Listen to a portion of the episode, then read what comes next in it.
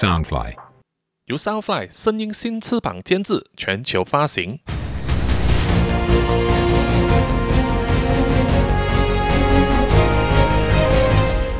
穿梭时空三千年，小说作者苏一平，监制杰克里，播主扎古叔叔。第一章：时光英雄雷格辛。时间是公元二三四五年，由山猫公司出品的人工太阳正挂在天空上，发放着耀眼的光芒，空气中漂浮着炎热的味道。仰望整个蓝色的天空，一直到地平线的尽头，一片白云也没有。根据山猫公司印发的人工太阳手册上面说啊，这座最新的科技人工太阳猫耳七三六型，能够模拟出古代世界的各种天气形态，包括那些只能在古书上里面出现，用美丽词句形容的天气，比如说。风和日丽的晴天，倾盆大雨的夏夜，秋风萧瑟的九月午后，以及粉雕玉琢的雪地清晨。据说这些景色呢，都巨细靡遗地涵盖在山猫公司总部的一座配备了量子生物型资料处理器的超大型电脑里面。换句话说，在这样一个奇妙的空间里面。存在着二十四世纪地球人已经无缘亲眼见到的各种天气啊，在那里，处理器昼夜不休地模拟着狂风、烈日、秋阳、骤雨以及三月阳春等错综复杂的天气，并且能微妙地共存在生物电脑中的小小空间里面。生活在这个年代的人。大多数颇能接受这样的设定和安排。经过人工方式，在太阳下觉得热，在冬天里觉得冷，下雨天则被淋得一头湿，让所有人都觉得呢，变幻莫测的天气就像是理所当然的安排。不过话又说回来，不能接受又能如何呢？经历过核酸超人战争时期惨烈摧残的二十四世纪地球。现在已经变成了一个不适合任何生物活下去的人间地狱。如果没有人工太阳，生活在全地球十三座巨蛋型遮蔽幕里面的所有生物啊，都会在几天之内啊死在绝对低温的环境之下。按照古代的说法，这一天是一个风和日丽的好天。一大早。全球电视台连线的气象预知站就报告说，经过各方面的数据综合啊，他们每一次都是这一句开场白。数据综合显示，今后呢这三天将持续着相同的天气。想要仿效古风的人，富有风雅的野餐的话，就可以开始准备了。等等啊，这些废话。既然人家都这么说了，雷格星也懒得像文青哥一样去吐槽了。就在这个时候，位于城市西南区的公务员人工智慧大厦里面，雷格星还在床上睡觉啊。人工太阳的阳光已经照到了他的床上。上班时间已经过了好一会儿，但是他的生物型闹钟呢，却在重要的时刻出错了。原本应该在清晨七点三十分的时候，将这个清醒激素呢。扩散到房间的设定却临时出现了故障，没有了清醒激素的刺激呢？像雷格星这种赖床的人是没有办法第一时间离开温暖的被单的。雷格辛在一个有投射荧幕的天空、宝蓝色海洋的梦境里面啊，突然从高空快速的往下坠落。惊醒过来的时候啊，有一阵子还弄不清楚到底自己是在梦里面还是回到了现实。不了解雷格辛梦境内容的听众呢，可以去听本故事的序章。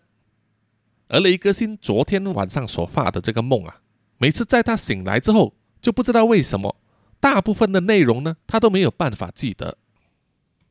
雷格辛揉了他自己的眼睛几下，再看看墙壁上散发出荧光的复古式阿拉伯数字时钟上面的时间啊，才知道事情大条了，他睡迟了。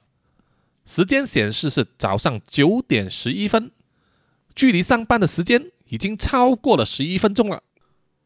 雷格辛大喊：“我的妈啦！”然后就整个掉下了床铺。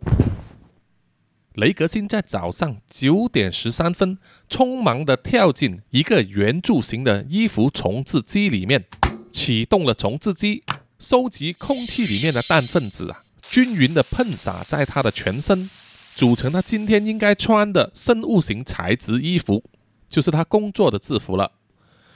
短短不到两分钟的时间，他就已经整装待发了。雷格辛就马上冲出大门。搭上了一座用太阳能驱动的高速电梯，从一百二十楼快速的往地面层降落。从电梯的透明窗口望出去，公元二十四世纪的城市全景，在雷格辛的眼中慢慢的放大。宏伟的现代城市建筑呢，也算是一幅赏心悦目的风景啊。在这一座容纳三百万人口的中型城市细洛央。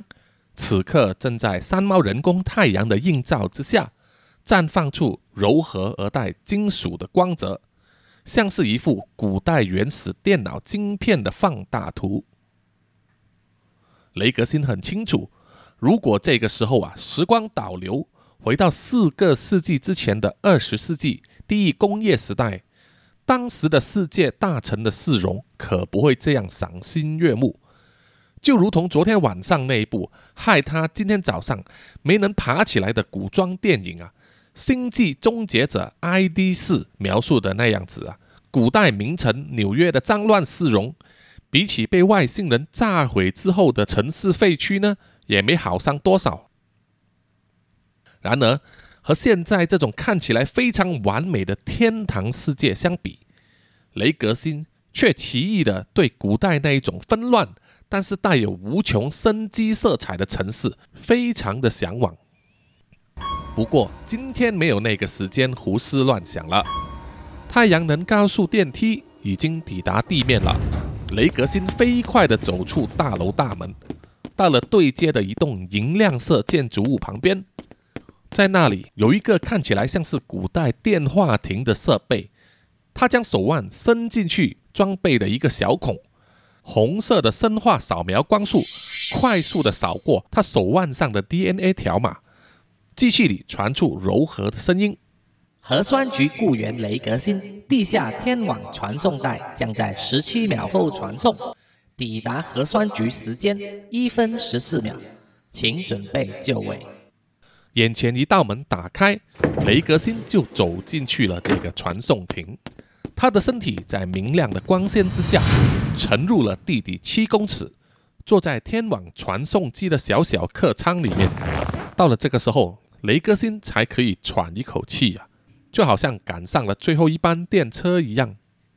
四周的投射壁上，这个时候映照出电脑模拟的透明地下景象，仿佛就像是坐在一艘地底的潜水艇，悠游在城市的地底。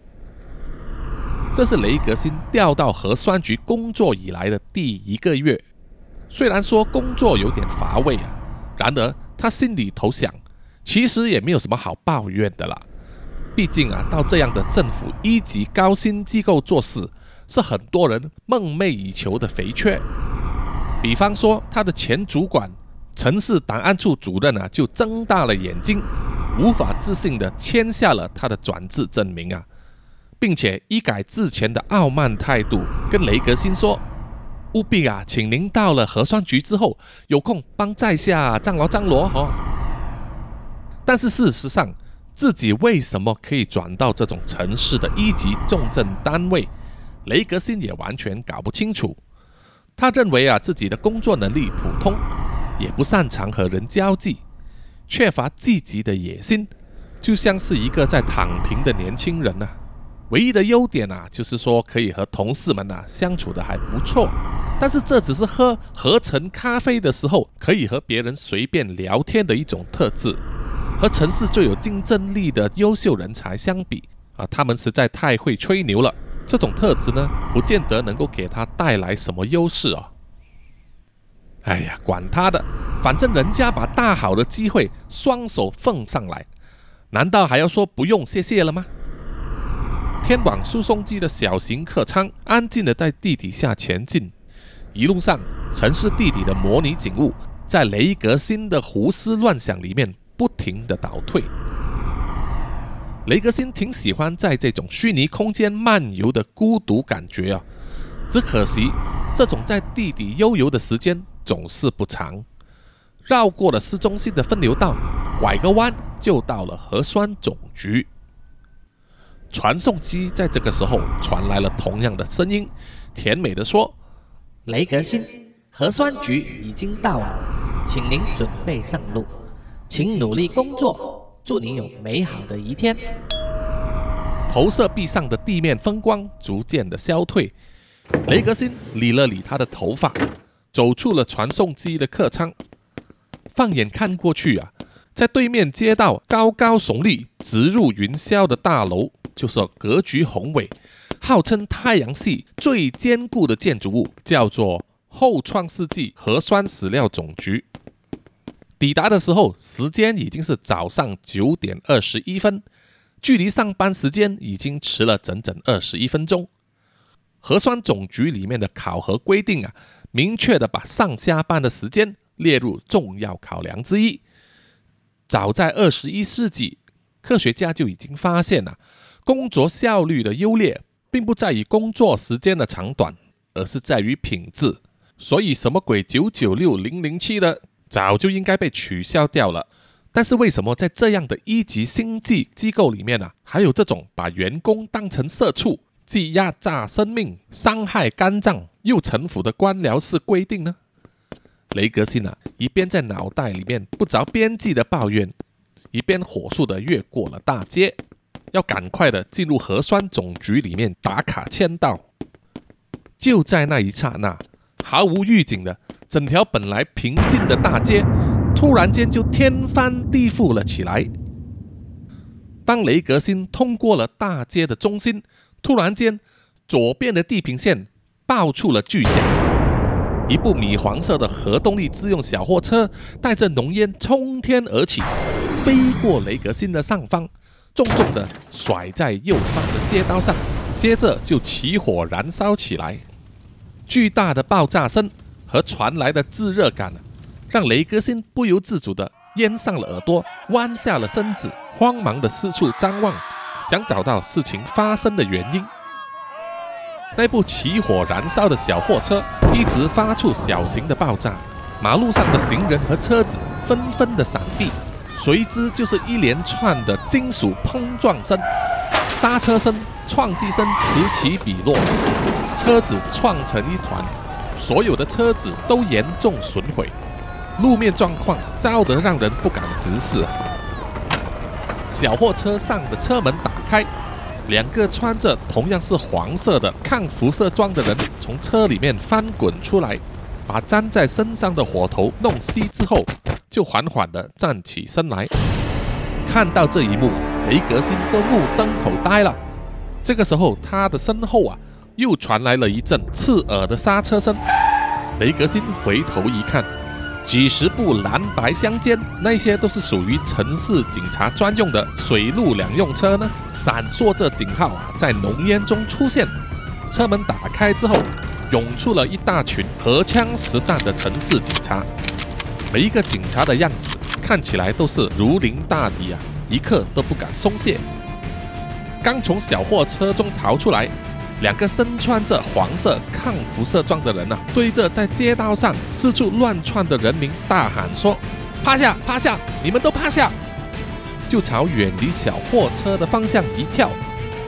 而雷格星像是完全没有反应过来，依然愣在现场一动不动的。然后他就听到一股清脆的声音从他的耳边划过。原来呀，城市警察根本就无视他夹在两方之间。立刻发射出一枚高爆弹，闪亮的银色子弹以超音速划过，空气被撕裂的声音让雷格辛的耳膜感到一阵剧痛。高爆弹打中了小货车，将它炸得支离破碎，左眼右滚烫的金属片在四周飞扬，散落到周围的地面上。这个时候啊，雷格辛才意识到自己处境的危险。他身形一矮，马上伏在地上，动也不敢动，生怕被殃及池鱼。逃过了爆炸的两名黄衣人呐，同时解开了外衣，取出了一个类似手提箱的武器。右手拇指在手提箱上按了一个键之后，手提箱马上变形，变成了一把重型光束武器。然后这两个黄衣人呢，就扣下了扳机，蓝色的量子光束连环爆出，向眼前的城市警察还击。一时之间，趴在地上的雷格星呢，头顶上空交互着双方的重型火力，偶尔互相的碰撞，落下了滚烫的火花。城市警察人数众多，他们使用的高爆枪又会造成小范围的爆炸。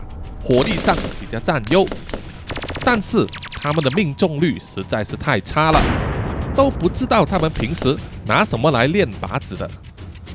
而这两名黄衣人的量子光束武器啊，却是百发百中。被他们的蓝光贯穿的物体，在一瞬间总是给人毫发无伤的错觉。然而，那只是毁灭之前的回光返照罢了。蓝光一旦穿过人体或者是车体，立刻像是失去支撑的结构建筑物啊，如烂泥一般倾倒下来，冒出了一阵白烟。被量子光束击中的警车已经毁掉好几辆了，每一辆的下场都是一箭穿心，化成一团白烟。这两名黄衣的匪徒呢，被包围在城市警察的火网之下，却毫无惧色，且战且进。逐渐向核酸局的大门口接近。原来啊，他们的攻击目标就是核酸局。雷格辛抱着头伏在地上，仰头望着那两个人呢，逐渐的向核酸局大门接近。那两人的面罩已经扯下来了，其中一个是面色冷傲、又高又瘦的男人，而另一个却出人意表的是一个娇小的美女。在硝烟弥漫的空间之中，两个人的神情都非常的沉着坚定。眼看着城市警察队的火力已经无法阻止那两个人攻进核酸局的大门，就在这个时候，空气之中突然间泛出淡淡的水汽芳香。在核酸局的大门前面，景物突然就像水幕一般开始模糊不清起来。城市警察的指挥官愣了一下，挥手叫他的手下停止攻击。站在十几部全毁的警车后面，几十名警察放下了武器，专心的观看接下来这一场极为罕见的交战景象。这个时候，核酸局前面的水雾已经变得具体，像是一副巨大的蓝色波浪墙，挡住了两名黄衣人的去路。那个又高又瘦的男人对身边的小美女说：“小心，他们要来了。”到底是什么人要出场了？这两个要攻进核酸局的人又是谁呢？他们的目的是什么？雷格辛会不会遭殃呢？请大家不要错过下一集的《穿梭时空三千年》小说 Podcast。也希望各位听众呢。能够参加在 Facebook 上面的“穿梭三千年”公开社团，一起来讨论这部作品吧。也请大家呢关注 Soundfly 声音新吃版的 Facebook、IG 等社交媒体账号啊，来获取最新的更新。谢谢各位听众的收听，我们下一集再见，拜拜。